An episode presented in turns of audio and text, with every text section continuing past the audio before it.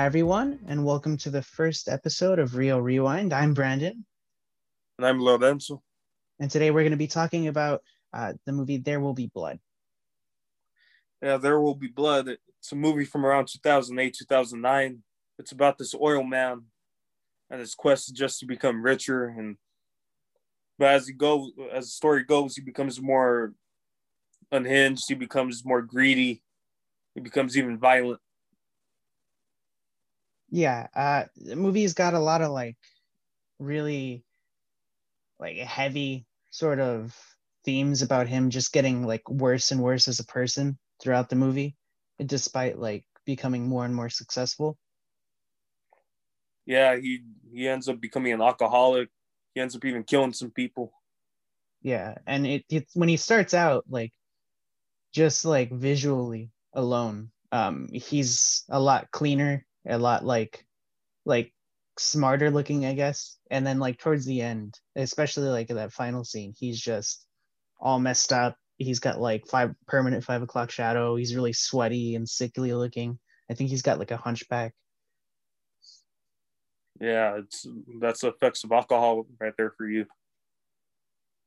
And then like I I noticed you know that um that scene when he's talking to Henry, like his fake brother. Yeah, Yeah, and he said he tells him like I have contempt for everyone, like I just hate everyone around me.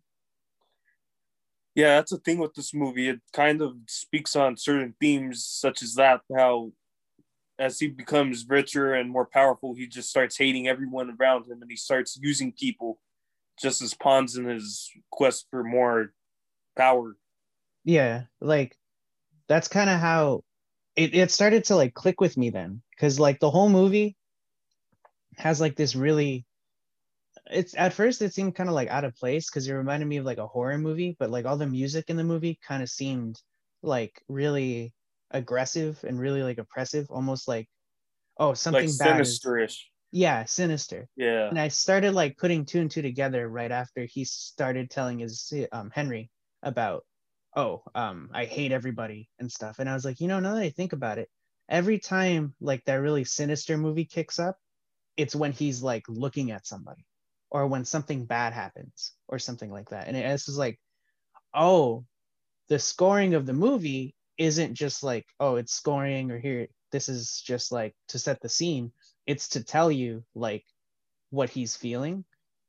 And that's why i think like in the beginning of the movie when it was like all quiet you had that really like oppressive sort of like spooky sinister music just because things around him weren't good and he was starting to get like pissed off at everybody and pissed off that he wasn't making money. And then that stuff kicks in again when he realizes like oh henry's not really related to me or like the guy in the well dies. And i think it's just like instead of being like depressed about these things or sad about these things it's just straight contempt. Like he's just like i'm so sick of all, all these people like failing me.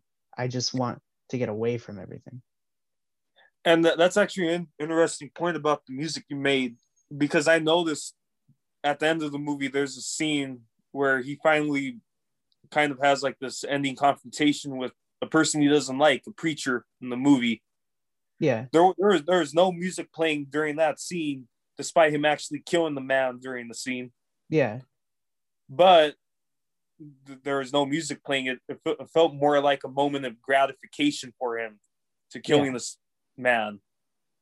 it it that scene was really like it sort of dropped a lot of uh a lot of the things in the rest of the movie that that like the rest of the film kind of had where i guess like back way back in the day from when that scene takes place when him and the preacher were not necessarily on even terms but they were having that like battle of egos you know? Like the preacher was like i want to be the one in charge. I i want to be the one that the people look after.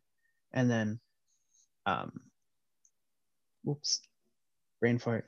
Uh daniel was like no i want to be the one who's like people look up to. And that ending scene kind of solidifies that i feel like Yeah, it's a great movie. Y'all should see it. It's real. It's real underappreciated, but for its time, it was a good movie. yeah it i feel like it stands the test of time and uh Daniel Day Kim. is always good.